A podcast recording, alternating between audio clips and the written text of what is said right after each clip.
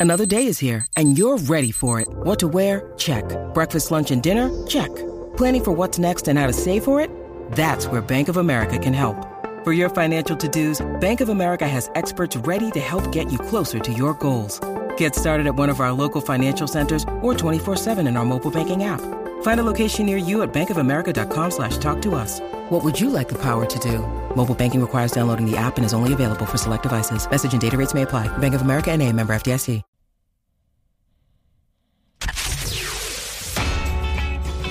There's news in the NFL today, and it's time to break it down in the only way we know how. Hot Route style. Earl! Johnny! With our spin on football headlines with a mix of frozen tundras, Let's be a cold weather team. neck rolls, I do boom, yo! and grass stained jerseys. The good old fashioned guts was probably the biggest difference in the game. Hello, welcome to another episode of Hot Routes. Matthew Coller along with Jonathan Harrison here as always, and this is a special trade deadline day edition. We had so much action, Jonathan, and I have to say, I welcome the new NFL where teams are either going for it or they're tanking. Just like some of the other sports have long been, hockey was doing this a long time ago, where teams were trading away anything that wasn't nailed down. Baseball has done it. Basketball has gone all in on it. And now the NFL is too. I think teams are getting smarter about the way that they're handling some of these players that they know they're not going to keep. And the teams that have a chance to win are all in. And we saw a lot of trades today. And, and I think another thing, too, one of the smartest things the NFL ever did was move the trade deadline back because after four weeks, if you're two and two, you're not trading away your best players. You look like a psycho. But if you are two and five, now then you look like you're a non contender and it's time to move your pieces. So the NFL has once again found a way to create excitement in the middle of the season. And they certainly did that with the deadline today. I am all in on bringing the trade deadline back, maybe even another week. Let it let it happen another week so teams can figure out even more whether they're in or out because there's still teams out there that are kind of bordering on that on that line whether they're in or out. Give it another week and I think this this trade deadline that we saw this year, which was I think the most active in NFL history, could be even more active because these GMs as you said, they're understanding how to play the re- quick rebuild game of just kind of crash out as quick as you can and then load up on draft picks, trade out your guys, get draft picks, and continue to load up that way. And you'll bounce back quickly, as we saw the Chiefs. Uh, we're seeing the Dolphins do it. Saw the Eagles do it. I mean, we've seen all these teams do it over the past couple years, where they they load up on picks, get some young guys, or they trade those draft picks for stars already in the league, like AJ Brown, and you see what it does to these teams. I think that the trade deadline has become a great thing now that it's moved back, and now that teams are more willing to trade in the middle of the season. We're no longer hearing you can't teach a guy and get him in into your system and well enough that he's going to be able to, you know, adjust and be a functioning member of your team. Odell Beckham came in last year and helped the Rams win the Super Bowl. It doesn't matter anymore. These players are all smart enough. They are all well prepared enough that they can just jump teams and go on to another team and help them out almost immediately. I'm all for the trade deadline being as active as it was today. And especially with skill players where you could create packages for them. I mean, Christian McCaffrey had an incredible day, which we'll get to a little bit later, but an unbelievable day for San Francisco in just his second week. And they said he's already mastered this because a lot of these things, there's so much more information available. It's not like you have your team's playbook and you have never seen what any other team does like it used to be back in the day. Uh, and it was probably overstated then. It was probably more that teams just didn't want to give up on their seasons early and make a bunch of trades. Um, but it was for sure a little overstated how hard it would be to uh, go to another team. But now, I mean, they have the uh, the team issued iPads. Most of the teams are running a lot of the same stuff. It really just is getting the verbiage down and learning like what words mean what. And if you're studying a game plan week to week, you don't have to color outside the lines a ton if you're a guy that just got traded there. And then you can learn the rest of the playbook as you go along to be dynamic. But um, you certainly have a lot of season to help your team if you start now. And it's interesting because you mentioned moving it back even farther. Every other sport has it farther back in their season. I mean, mm-hmm. baseball, the season's almost over with when yeah. they're making the trade deadlines. And then you can even weirdly make trades after the deadline, which I, you know, never really understood. But I mean, you can go all the way up to what the very end of July. Um, so this is not even halfway through the season. They could move it back probably another week and get more all in type trades and more excitement, which we had many. So let's talk about some of them. I would like you, Jonathan, to tell me out of the 20 players who got moved at the trade deadline, uh, what was the best trade, A1 of the day or the deadline in general? Like you could go back a couple of days with recent trades, but what's the best trade that was done trade deadline week, say? I think Robert Quinn and Roquan Smith getting getting to new teams that are actually competitive might be up there. But for me, it's got to be Bradley Chubb going to the Dolphins, uh, shoring up a position of weakness that the Dolphins had, and it helps out the it helps out the Broncos. I mean, they they switched they swapped picks already with the Jets and got in defensive end help where they needed it, and they're a team that's not going anywhere. The the Broncos are, and so they knew they couldn't keep Bradley Chubb. He wasn't going to stay there, and that's a guy with five five and a half sacks already this season showing how good he can be on the defense. And we saw a couple weeks ago, the Vikings did anyways, that the Dolphins needed help there, and that shores up a position of weakness for them. I really like that trade for them because it shows that the Dolphins are going all in. They saw what Tua could do this last week against the Lions. Now that he's back and healthy, uh, hopefully he stays healthy for the rest of the season because that's a dangerous team going into the AFC playoffs, especially now that they've helped out their defense quite a bit with Bradley Chubb coming in. And remember, they are the one and only team to have beaten the Buffalo Bills. Yeah. And you add more pass rush to a team that has a lot of talent and the offense that they're able to create with Tyreek Hill there and Jaylen Waddle. I mean, that is a dangerous offensive team when Terron Armstead is healthy. They are totally different. Yes, the Vikings caught them at the right time to get two backup quarterbacks in that game. And even then, the Dolphins made it extremely difficult on the Vikings, forcing them to punt 10 times in that game. And they are a bounce interception and a fumble away from maybe beating Minnesota anyway with two backup quarterbacks in that game, which I think speaks to their star talent that they could even be without so much and still play a very competitive game. And then, like you said, what they did last week, very, very impressive. And we might have to put them right in the elite category gosh, the Bengals have made uh, my recent statements about them look bad from Monday Night Football. But I think if we were doing AFC only power rankings, Baltimore makes a decision to bring in Roquan Smith. I think he'll be a very good fit with Baltimore. They're still a strong team, but I might put Miami right below the top two, which is clear cut Buffalo Bills, Kansas City Chiefs, Miami after that and then maybe Baltimore and Cincinnati, even as two teams that have both disappointed at times and been very good at times. And then after that, it's kind of uh, up to anybody. And I guess we shouldn't sleep on Tennessee either, that they could play a game with their backup quarterback and run all day long and steamroll another football team.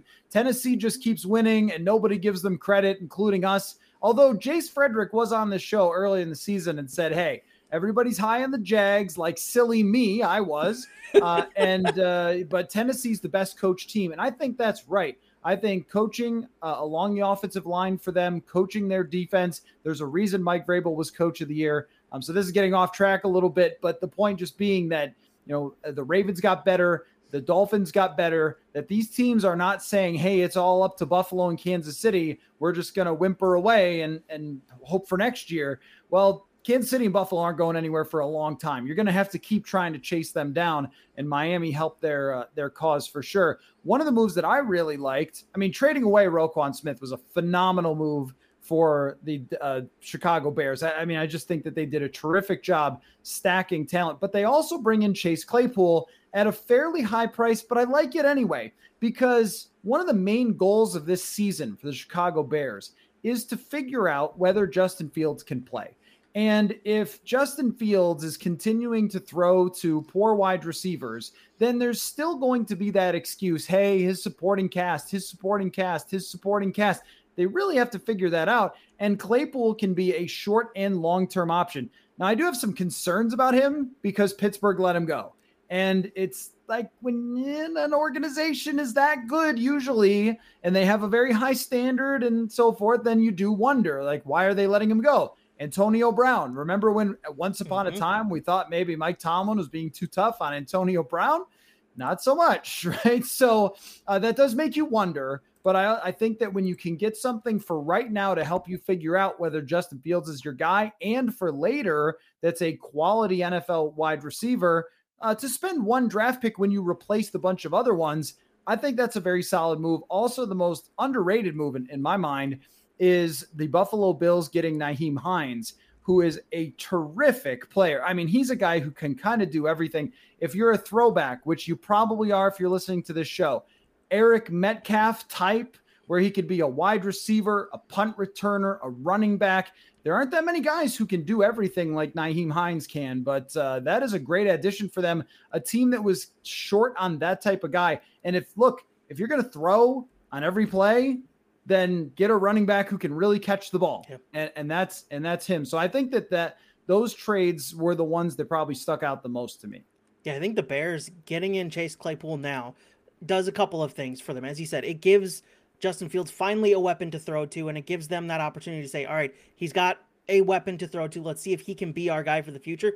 But it also keeps kept uh, one of the Packers' supposed targets away from the Packers because now the Packer or because the Pack or the Bears traded for Chase Claypool, the Packers couldn't, and that was supposedly and rumored to be one of the targets that they were going after to help out Aaron Rodgers. Well, that went out the window when the Bears took him off the window or off the market and signed him. I would imagine they're going to sign him for a contract if they already haven't. But yeah, I I like that move a lot because it does those things. It helps out your quarterback now, helps him helps you figure out if he's the guy for the future, but it also hurts one of your interdivision rivals. Yeah, and just for the pettiness alone, a good Yes. trade. So a well handled, I think, trade deadline. And with Roquan Smith, like Ryan Poles has to know he's going to get crushed for that because Roquan Smith is a high draft pick and a mm-hmm. popular player. But the reality is he's kind of a boomer bust guy, and he's going to demand a lot of money on a team that is probably smarter to spend their money elsewhere uh, that you know in the future when they go to free agency and they've reset their cap in a good way and they can spend any way they want they have to look at premium positions not linebacker necessarily. Like you can fill in the linebacker spot if you have great corners great wide receivers great edge rushers offensive tackles. They need all of those things. So I, I think they have done the right thing with the way they've reset their team. But there is a tendency to give too much credit to teams that sell because it's technically the right move, but it's also a forced move. There's not really anything else you could do. So when you're like, oh, this person had to do that, but they did the right thing, like, well, I have to drive in the right lane, but I guess I deserve credit for it, right? I mean, otherwise I crash. So, like, I, you know, I don't know. I, I think that maybe there's also um, just as much credit that goes to the buyers for deciding to go all in. This includes the Vikings trading for TJ Hockenson. I don't know if that's a transformational move for their team, but it is an upgrade for an offense that is teetering on being very good. So I think some good moves from the buyers as well. The Ravens would be one I would question. The Packers and Dallas not making moves, I would also question, but we will get to that. In fact, Brandin Cooks he seemed super excited to spend the rest of the year with the Houston Texans. Uh, he tweeted, let's see, let's see, uh, don't take a man's kindness for granted. Covered for the lies for too long. Those days are done. Cross the line with me, playing with my career. Wow. Brandin Wow. Cooks Okay. really thought he was getting traded. Also, boy, the uh, the secrets the Houston Texans could tell. Am I right? I mean, dangerous, man. Keeping that guy around after you kind of just played him and played with him and hung him out there for everybody to come trade around and probably told him, "Hey, look, we're going to try and trade you," and then you don't trade him on trade deadline day. Doesn't look good. And if he's saying that kind of stuff, and considering, as you said, the secrets that are out there in that organization with what just happened there over the past couple of years, yeah, not not probably something you want hanging around. Yeah, and Jack Easterby, the uh, guy who was like uh, what team pastor turned uh, roster Clown show? builder, like who was ripped the team apart in unprecedented fashion, then just sort of sneaks out the back door in the middle of the season. Hmm, nothing going on there, I'm sure. No, Houston course not. Texans. So yeah, I mean, with Brandin Cooks, this makes no sense, and it really what it smacked of was a money issue.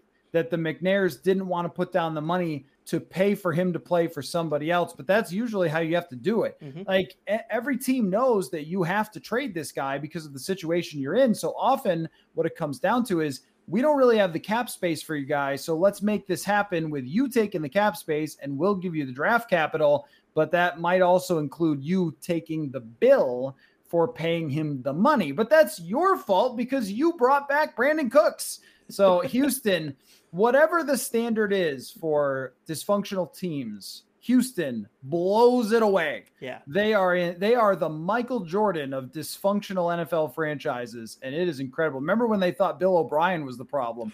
Oh no, there are many other people that are the problem. But here's what I want from you. I mm-hmm. want you to compose tweets of your own that are like Brandin Cooks only about teams that lost the trade deadline. Okay, so I have two here, and they kind of they're they're both the same organization. First of all, it's the Packers front office. I don't know, ha- Coller, have you seen the movie UHF, the Weird Al Yankovic movie from back in the day? I want to, but I haven't. Okay, yeah. it's it's a glorious movie. There's a scene. Uh, if if you haven't seen the movie, it's basically a guy takes over a an old like a local TV station and he brings in a bunch of wacky shows to help boost the ratings or whatever to fight off the local competitor. And there's a scene where there's a animal expert show and he gets badgers one day for his show and he says, "Badgers, badgers, we don't need no stinking badgers," and throws one of the badgers out the window. The the Packers front office just went receivers, receivers. We don't need no stinking receivers, and just throws all the options out the windows. And then Aaron Rodgers sees that, quote tweets it, and then just spells out I A M O U T O F H E R E exclamation point. Just like the relax, it's I am out of here. I mean, I gotta say, Jonathan, that is just well done. That is just well done. That is well, well done. Uh, so I have it for for Carolina. There was a report yep. that Carolina got offered by the Rams two first round picks for Brian Burns. You know, this is the funny thing about the Rams if they didn't win last year, if Jimmy Garoppolo leads a game winning drive, mm-hmm. if the interception is caught, if whatever in the playoffs, if Tom Brady leads that comeback, if whatever, they would look so ridiculous mm-hmm. trying to tra- trying to trade two more first round picks for Brian Burns, who is a good player. Yeah. Good. Like I don't I, he's not Lawrence Taylor. He's good. And then Carolina turning it down. Like I, I, guess my tweet was was just Carolina saying seven first round picks.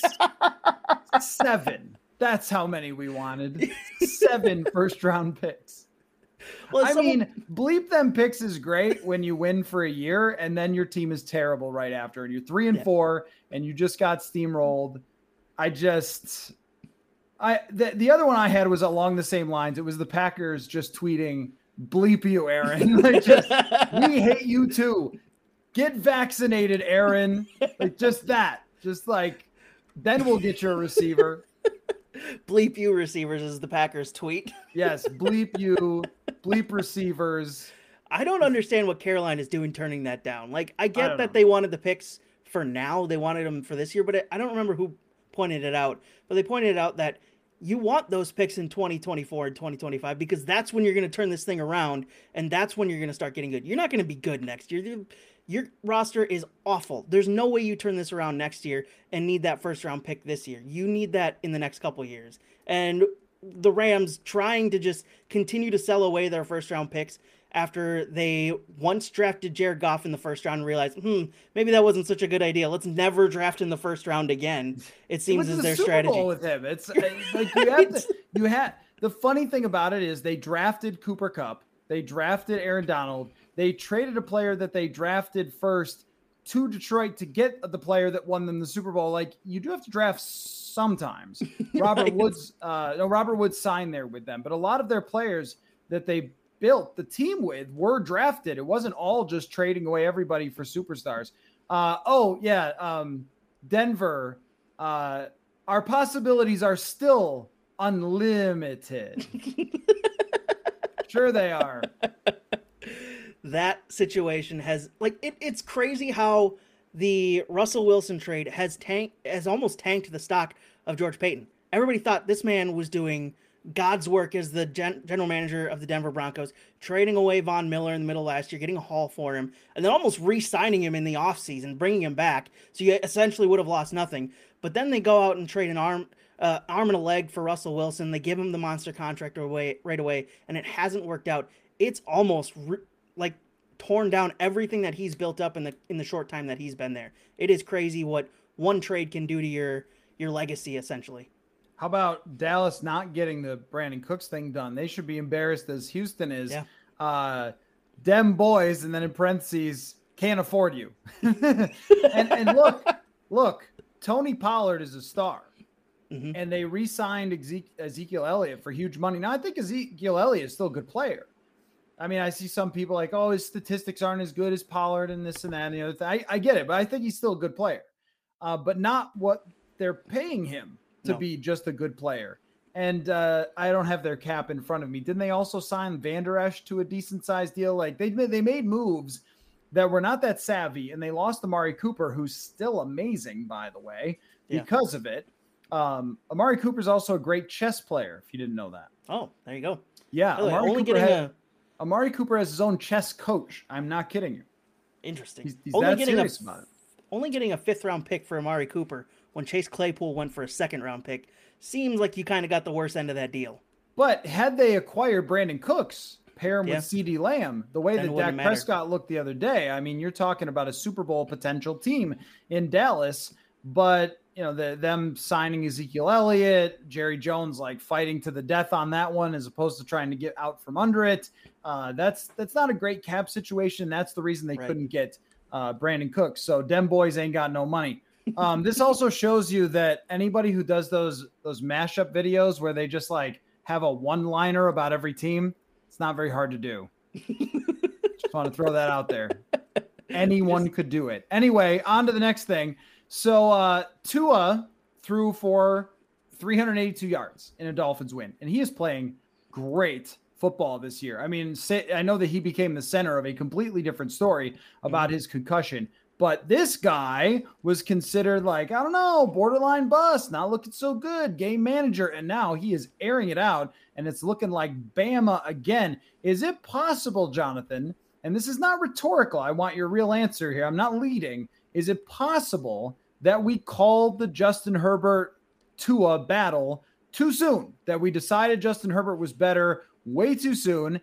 And how many years do we need to know which quarterback? And they were drafted essentially back to back in that draft. How many years to know which quarterback is better and if a quarterback who is drafted high is actually good?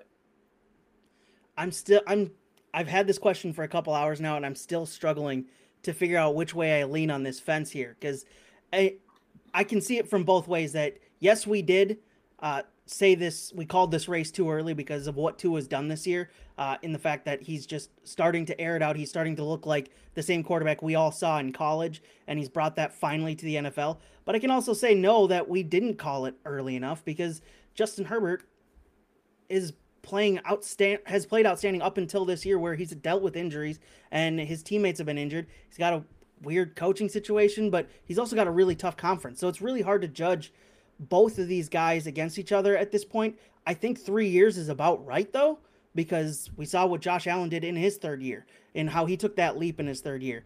And I know that's asking for patience from NFL fans and NFL front offices, which we've talked about plenty on here, which just doesn't exist. The patience factor with developing quarterbacks, it just never existed.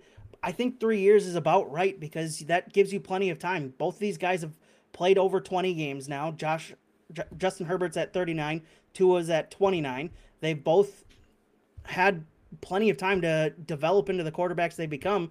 I'm not willing to say that one is better than the other right now because of the situations that they've been in. Tua didn't get the start right away, and he kind of had to work his way into the situation and wasn't really the most stable of franchises up until this year when they went out and just went all in on the rookie contract and and brought in the receivers and they went out and helped shore up the defense just today.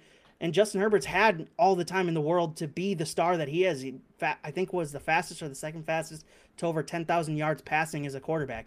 He's got 11,000 passing yards right now, almost 100 touchdowns already in just three years of playing football. That's that's incredible uh, jump from a guy who I know you and I talked about when he was coming out of the coming in the draft that we were questioning whether he was going to be good enough and whether he deserved the hype coming out of Oregon. And he's just he's he's got a cannon of an arm. He's really fun to watch, but he's dealt with injuries this year, so I can't really say that Tua's overtaken him completely because of the situation that Herbert's been in this year. That he's he's been dealing with injuries and he's in a tougher conference, I think, than Tua is in in uh, in the AFC East. Yes, he's got the Buffalo Bills ahead of him, but Justin Herbert's got the Chiefs, he's got the Raiders, he's got the Broncos. All Broncos have a great defense. Yeah, yeah, it's it's a tougher conference, I think, because you have Patrick Mahomes and the Kansas City Chiefs just dominating and running away with that, and three other teams or two other teams that are also going all in at the same time. Yeah, I think both. I think they're they're close as far as the defensive talents uh, of both conferences uh, that those two are playing in this year. Um, maybe historically, over the last few years, it's been a little more difficult in the West than it has been in the East. But I think more than anything, what this tells us is that over the first two years of a guy's career starting, it is very, very difficult to draw conclusions. And I was just looking back at this the other day, statistically, because I was doing a, a thing about Geno Smith. And what I discovered was that Geno Smith's numbers weren't that different from Alex Smith, Matthew Stafford, and Eli Manning in their first two seasons. And there were questions about all of those guys. Yeah. Alex Smith looked like one of the worst picks ever. Um, Eli Manning was like, this is the guy who, you know, we traded for, for in New York that wouldn't sign with the San Diego Chargers and everything. And then, you know, Eli wins two Super Bowls. Uh, Alex Smith becomes a great NFL starting quarterback. Matthew Stafford just won a Super Bowl. Like, you know, it takes time. It really does because not only does it take time for that player to understand football, but it usually takes time for the roster to be built around him. Mm-hmm. Tank for Tua doesn't mean, oh, we tank and then have a great roster for Tua yeah. when he arrives. Not only that, we need to also point out, I think Brian Flores was a very good defensive coach. They had co offensive coordinators last year, which, uh, to paraphrase John Madden, if you've got two offensive coordinators, you've got no offensive yes. coordinators. I mean, that is ridiculous. It's what Mac Jones is dealing with. Like the people, the people who are deciding today that Mac Jones can't play in the NFL. It's like what? You got amnesia? You forgot what he did last year? He proved he could play in the league. The rest is situation for a lot of guys. But I think what Tua is showing is next level. I mean, I really think that it is special and it's gelling so perfectly. Remember when Tua was getting roasted for his team tweeting out some bomb in training camp? Like, people stop it. Yeah. Stop playing into these narratives. Like eh, that, that Tua just has no arm and can't throw. He was a top draft pick. He clearly has the physical skill. And what he did at Alabama was historically good. The numbers that he put up, they were some of the best numbers Alabama's ever seen. The guy won the national championship. He's a special talent. They wouldn't have drafted him that high if he wasn't. And so now we're seeing it come to fruition. And we can also see players get better, rosters get better. And what is sort of frustrating is when it's like, well, you know, he's got this guy. It's like, well, okay, well, everybody's got some guy.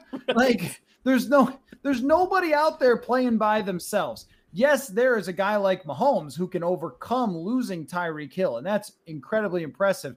Everybody who's not the greatest ever is going to be impacted by their circumstances. So I agree with you that it is too early to call because Herbert is playing with a punctured lung or something and whatever. Yeah. And uh, he's lost his receivers. If you don't have Keenan Allen out there, that's a big deal. So he's going to have to grind out wins uh, by doing that. But I think that Tua found his way through those first couple of years when his roster wasn't very good, when the coaching wasn't very good, and still won a lot of football games by protecting the ball. And now he's able to air it out and showing what they drafted high and also showing the value of that rookie quarterback contract. So this one is far from being decided. It feels kind of like a, a better version of Goff ver- that versus Wentz like Goff yeah. and Wentz, they both kind of took their team somewhere. They both put up good statistics and then fell off. I think that Tua is the more likely guy to fall off when his team eventually does, but that's a couple years down the road, I think, from this point. Herbert is a little more physically gifted. There's also some stuff about Herbert where you go, is it really his coach's fault that he's not pushing the ball downfield? Because this guy does have an, uh, I mean, unbelievable arm, but does not play gutsy football. Like he's averaging six and a half yards per attempt. Some of that is receivers, but there is an element of Justin Herbert where you cannot put it all on the offensive coordinator that he's not going downfield because this is kind of the second or third year in a row where you've wondered why isn't he pushing it a little more with his physical talent? It might be kind of who he is, but I'm willing to give this one a lot longer. And I think both teams did very well for themselves. It's just Miami has had some some things go their way with getting Jaylen Waddle and with uh, you know being able to bring in Tyreek Hill. So, all right, next question for you. That's that is an interesting one, and and I will enjoy watching in the future. And I just I just like when when when the outside world decides way too early, unfairly. Yeah. This guy stinks. And then everybody makes all their jokes on Twitter. He's got no arm and he's this and he's this and he's this. And then comes out and shows what he can really do because we really should have just been more patient about Tua. So a lot of times what you should say when someone is kind of in the middle in their first couple years is like, we'll see. We don't really know. We just don't really know where this is going to go. And for Tua, it's gone in a great direction. Uh, next question for you, Jonathan. Bill Belichick passed George Halas on the all-time wins list. He is clearly the best coach of our generation. I don't want to hear he had Tom Brady. That's the same thing with like, yeah, Tyreek Hill. Like, yep, everybody did. Nobody played. This isn't tennis. Like, everybody had somebody. Uh, when you put up that many rings, look, somebody had Aaron Rodgers. How many rings? Somebody had Drew Brees. How many rings? Okay. And those are great coaches too. Anyway, the whole point being Belichick is the best coach. There's no debate mm-hmm. about it. I don't care if he helped deflate footballs or whatever. Uh, I want you to give me the top five non Belichick coaches of our generation, our lifetime of watching football, post 2000, maybe put it that way. Who are the top five post 2000 NFL coaches? I'm going to start off in the AFC North with a couple of uh, coaches there that have been there for a while now. Mike Tomlin and John Harbaugh. What they've done with those two organizations, they've each won a Super Bowl there. They've each had teams that are consistently some of the better run teams in the league. Now it helps that you have some good front offices there, generally helping you and patient owners. It feels like in both those situations, John Harbaugh's gone through a quarterback change, almost a system change in the middle of his tenure, and has kind of melded that into Lamar Jackson quite perfectly. Go from a guy like Joe Flacco into Lamar Jackson. That's not an easy switch to go from them, from those two very different quarterbacks, and they've done it really well. Uh, looking for that one to kind of get to the conclusion, and hopefully Lamar Jackson's able to win a Super Bowl there because that would prove that John Harbaugh is one of the better coaches, and I think he is one of the better coaches. Mike Tomlin has never had a losing season. Uh, maybe this year he's going to, unfortunately, but he just came in in 2007 off of one year as the Vikings defensive coordinator, and everybody's like that that that guy doesn't probably didn't des- or there was a lot of talk of that he didn't deserve it doesn't didn't deserve it, but he's shown absolutely that he deserved everything that he got there, and the owners have stayed patient, and he's yes he had Ben Roethlisberger for majority of his tenure for almost all of his tenure there, but he's one double digit player. A, co- a, coach had a good player. It oh helps. Oh it definitely helps. Just DQ. it definitely helps because Phil, Phil I mean, Jackson, they... go away, Phil Jackson. Joe Torre, don't talk to me, Joe yep. Torre, about nope. your World Series. You don't get to wear the World Series rings. That was Jeets. Jeets did it. No Ben coach, Roethlisberger no helps. coach ever, no coach ever has done anything ever without yeah. great players. It's one of the most obnoxious things that ever gets said. Well, you know, you had Brady. Like, okay, who had just garbage? Like. Who had garbage? What coach ever just was like, all right, all right, Joe, Billy, Tommy, let's run out there and play the Bears? Like nobody, nobody, nobody. All right. So anyway, carry on. I'm sorry. It's just one of the. It's just one of the worst. Oh, Brady proved it was all him. No, it wasn't all him. He went to another great team. I think we got anyway. Matthew Coller triggered here. I just don't know. Like yeah, the players usually are the are part of it. A really big part of it, actually. It helps. Uh, I'm gonna go after Mike Tomlin. I'm gonna give some credit to Bruce Arians. Uh, he had the the first year as the interim head coach of the Indianapolis Colts. He doesn't get any of the wins from that. He went nine and three with that team, taking over for sick Chuck Pagano in that situation. But then goes on to Arizona, goes to the playoffs with Drew Stanton as his quarterback and hmm. a laundry list of injuries as I looked up but in the 2014 the season. Wow, he got close. He got it. Carson Palmer and the Arizona Cardinals close in 2015. Uh, 13 and three. It was impressive getting that because close. Carson Palmer's good. Is Yes. that why? He's a good player. They had a good player. Is that why? But then, but then he wins the Super Bowl with Tom Brady in Tampa Bay. So that disqualifies him there. So I'll give him I'll give him credit because he's had he's had some remarkable runs and what he's done with his coaching staffs in both of those situations. You you love to see that. Uh, another guy, Sean Payton, also disqualified because he had Drew Brees. I know Vikings fans don't want to hear that Drew, Sean Payton's one of the better coaches in the NFL, but I mean, look at his run in New Orleans. He had double-digit wins most of his seasons. He had the little, he had 2014 through 2016 where it was seven and nine three years in a row, but then they bounced back and went double-digit wins four straight seasons before this last season without Drew Brees. So I think Sean Payton deserves it for the way he kind of changed offenses with Drew Brees and the way he turned around a really terrible franchise before that in New Orleans, and especially in the situation that he took over in after Hurricane Katrina and taking that franchise in that city and lifting it up and winning a Super Bowl. And then I know I'm going to finish here with Gary Kubiak, your favorite here. Uh, had was in Houston with Matt Schaub and still won plenty of games in the in the AFC South with uh, Peyton Manning at the time, but still won it won plenty of games in Houston, and then takes a just washed up, just shouldn't be playing anymore. Peyton Manning, who threw nine touchdowns and 17 interceptions, and still wins the Super Bowl in his first year as the head coach of the Denver Broncos. I will give Gary Kubiak the credit he rightly deserves for creating offenses that we've seen today and taking a Denver Broncos team that had lost the year prior in the Super Bowl and taking them to a Super Bowl win the following year.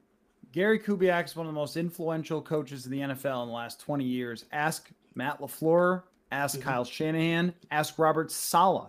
Those guys all worked for him uh, in Houston. And now those are three of the better coaches in the NFL. And Gary Kubiak is, I mean, he's a humble guy. Like he's not patting himself on the back. He's not going to Instagram to post pictures of his coaching tree. Look at his coaching tree.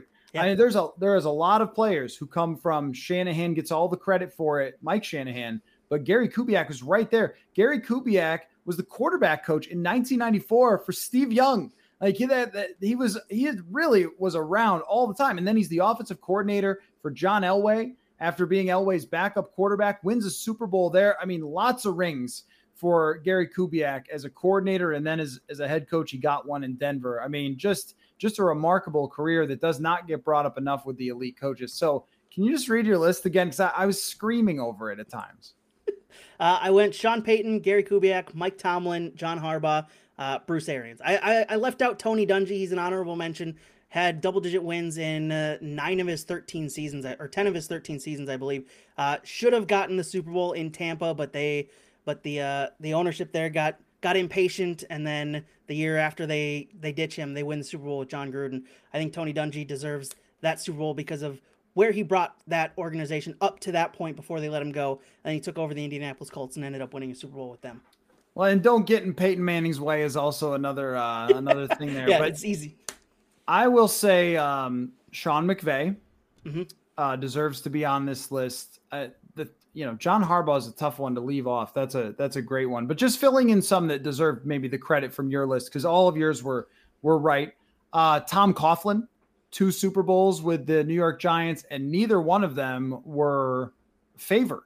Uh, in fact, they were maybe the biggest underdog of all time when they beat. I, I think by Vegas, they were the biggest underdog of all time when they beat the New England Patriots. Tom Coughlin uh, deserves a lot of credit for that, and that was you know based on you know a hard nosed coach, tough defense, the way that they played, ran the football well, all that sort of stuff. Um, un- underrated probably is maybe it's too early to give Sean McDermott credit, but let's talk about where the Buffalo Bills franchise was. And you're never going to believe this. It correlates with a quarterback. never going to believe it. Shocker. Shocking. Just first guy on the list to have it correlate with the quarterback. Uh, but but Sean McDermott's defenses, Sean McDermott's culture, Sean McDermott, like everything, his patience with Josh Allen, his offense with Josh Allen, that they really just decided to let him cut it loose with Brian Daboll, the hiring of Brian Daboll, all those things that have played into them being a great franchise, them bringing in Stefon Diggs, empowering Stefon Diggs. Mhm. There's a lot of important things that Sean McDermott did. And I know he's fairly new, but I mean, that franchise is now the premier team in the league. Uh, and trust me, they were not that for a long time. Yeah. They were not that for a long time. I think that it, he's still got time to go, uh, as opposed to being established like some of the other coaches we've mentioned, and probably needs to win a Super Bowl there. But and let's not forget two other guys, kind of old, older school, but uh, Andy Reid, and mm-hmm. now Andy Reid won a lot with Donovan McNabb's good quarterback and Alex Smith is a good quarterback. Then he gets a great quarterback and goes to the AFC Championship, Super Bowl, Super Bowl, AFC Championship. Is that right? I mean, my so, God. Yeah. So him and his work with Patrick Mahomes, patience in the first year with Mahomes, keeping him on the bench, playing Alex Smith, winning a lot of games, then having the guts to go to Mahomes. Uh, that is that matters a lot to me. And you know who never gets any credit at all, and it's sort of uh, it's sort of funny is Pete Carroll. Yeah. Like Pete Pete Carroll is finally getting to wave it around at people a little bit yes. this year because he was look, look at Russell Wilson's stats. Sometimes this mm-hmm. always blows my mind. Is there sometimes these like with the Tua thing, these narratives just gain so much momentum that it becomes groupthink. It's like for some reason, the the let Russ cook thing a lot of people were writing think pieces about why they needed to pass the ball more often and never considered the idea that maybe Russell Wilson benefited from them being a run first team. And maybe his statistics were kind of like all time great and, and that they were winning 10 to 12 games every single year. It's like, how wrong could the guy be? I'm not right. saying he did everything right. Okay. For sure didn't do everything right. But they were succeeding on the ground and running the play actions and going downfield with Russell Wilson. And then he was making plays outside of structure and they were winning a ton of games. And I think that that narrative, that sort of internet driven type of narrative, actually influenced Russell Wilson himself and his own happiness mm-hmm. uh, in Seattle. If he never heard that, if he never heard let Russ cook, would he have been unhappy? Like, I don't know. I mean, maybe he thought he should throw the ball more, but a lot of times the efficiency is based on how well you do some other things, like how well you have uh, downfield receivers, how well you run the football. And they couldn't really pass protect with him in the shotgun all the time. They didn't have offensive lines that were built well enough. So I think Pete Carroll knew what he was doing and has won a lot of football games and is now winning again with a team that's pretty subpar and has a career backup quarterback. Like I think the guy deserves a lot of credit. There are a few coaches that kind of bleed over into the 2000s, like Bill Cowher, but he's a 90s coach to me. Uh, like Joe Gibbs came back, but that's very much an 80s and 90s coach to me. So I don't know if I, I necessarily, Mike Holmgren is definitely a 90s coach. Um, so I don't know if I necessarily named a list here exactly, other than to just fill out here's some of the guys um, that we missed. I'm, I'm scrolling down to see if there's anybody else. Like, I don't really want to anoint Kyle Shanahan yet, but what he's done getting Jimmy Garoppolo to a Super Bowl, pretty impressive. Um, but th- there's still time to go. Matt LaFleur is the guy who has the highest win percentage. Um, and I think he deserves a lot of credit. Matt LaFleur does for uh, getting Aaron Rodgers and his career back on track. But again, it's like a small sample size, it's just a few years. Jim Harbaugh, just a few years with San Francisco. Like, I think you need a little bit more for that. So, always interesting to talk about the impact of coaches, what they mean to their quarterbacks, what they mean to their teams, things like that. I think and, Pete um, Carroll, I think Pete Carroll deserves a little bit more credit as well because we always talk and we always make fun of Matt Rhule being a college guy and Urban Meyer being a college guy. Pete Carroll was a, he was probably one of the first college guys in a long time to come up and be successful. He, he, he had the success in college with USC, and everybody was like, oh, this guy's got to come up to the NFL. So he gets to the NFL and is successful in the NFL as well. Yes, it helped having Russell Wilson. Yes, it helped having the Legion of Boom, but he still had to instill those systems to make those things successful. And they changed how defense was played for a while in the NFL.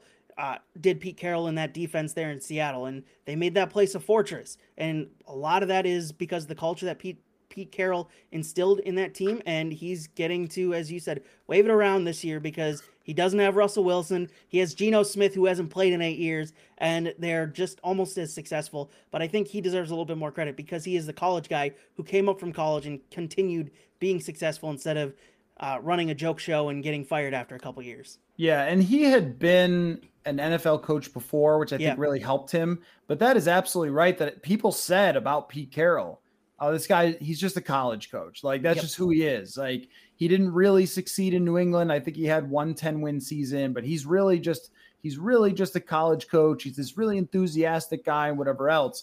But I mean, I, I think that he knew what he was doing, not Mhm. to defend every run. Okay. Like sometimes yeah, like I'm not defending every play that he made, but I just feel like sometimes people like love to get like locked onto this idea and it's and then just keep pounding away at it Yeah. when it might not really be true. Like some like the running game still matters in the NFL and you benefit with the passing game a lot from it. It's been proven. I mean, it shows that linebackers have to move more when you're having a successful running game. When you do when you do play action, oh my gosh, your quarterback rating shoots up through the roof.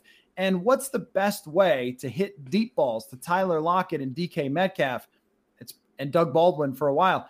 It's probably forcing the other team to bring safeties up into the box, right? And so I think that like those things um, are maybe common sense stuff that was overlooked a little bit. All right, last thing, very quickly, very quickly. Christian McCaffrey threw, caught, and ran a touchdown. My gosh, that is cool. That's just cool as hell. Uh, I want you to tell me what uh, is your favorite single game feat by a player? Just single game, craziest, most amazing statistical something. Holy cow, I can't believe this guy did that. I had to go look it up because I, I vaguely remembered it happening, but I couldn't remember exactly what happened. Devin Hester, Week 13, 2014, Atlanta Falcons versus the Tampa Bay Buccaneers, uh, returned his 20th career touchdown. It was a punt return, his 20th career punt return touchdown, I believe, or just in general kick return touchdown, breaking Deion Sanders' record for non-offensive touchdowns that he had previously shared with Sanders. Also in the same game, Hester recorded a rushing touchdown, a forced fumble, and a fumble recovery all in the same game. Give it up to Devin Hester in 2014. So I didn't see this game, but I, it still counts because I've watched it uh, on the internet. So if I've seen it on the internet, then it counts. Derrick Thomas with seven sacks in a single game. Yeah. That's a good season. That is a good season. I mean, Derrick Thomas was one of the most exciting, dominating players in NFL history. And to sack a quarterback seven times in one game Unreal. it is is absolutely mind blowing. Uh, I will also throw out there the great Flipper Anderson, who went for 336 yards receiving. Like those those things are such unbelievable uh, individual accomplishments that I mean I I don't know that either one of them will ever, ever be topped. Adrian Peterson running for 296 yards. Now I mean these aren't obscure; these are some NFL Right. records, but um, these are these are ones like the Derrick Thomas one stands out so much. No one I don't think will ever get seven sacks in a game. You can get you get three. You have had Yeah. this monster, unbelievable football game. I, I'm trying to think of the best that I've seen in person. I'm not sure the best. Actually, I've got it. Uh, Jared Goff against the Minnesota Vikings in Los Angeles, a perfect quarterback rating in a win in Los Angeles, and he threw like 40 passes. I, Yeah. You just, I don't, I, yeah, I was there. I don't know how it's possible. Uh, Yeah. The rapper YG jumped out of the stands and high fived Robert Woods. It was nuts. So that's that is the best I think individual performance that I've seen in an entire game. Uh, was that so?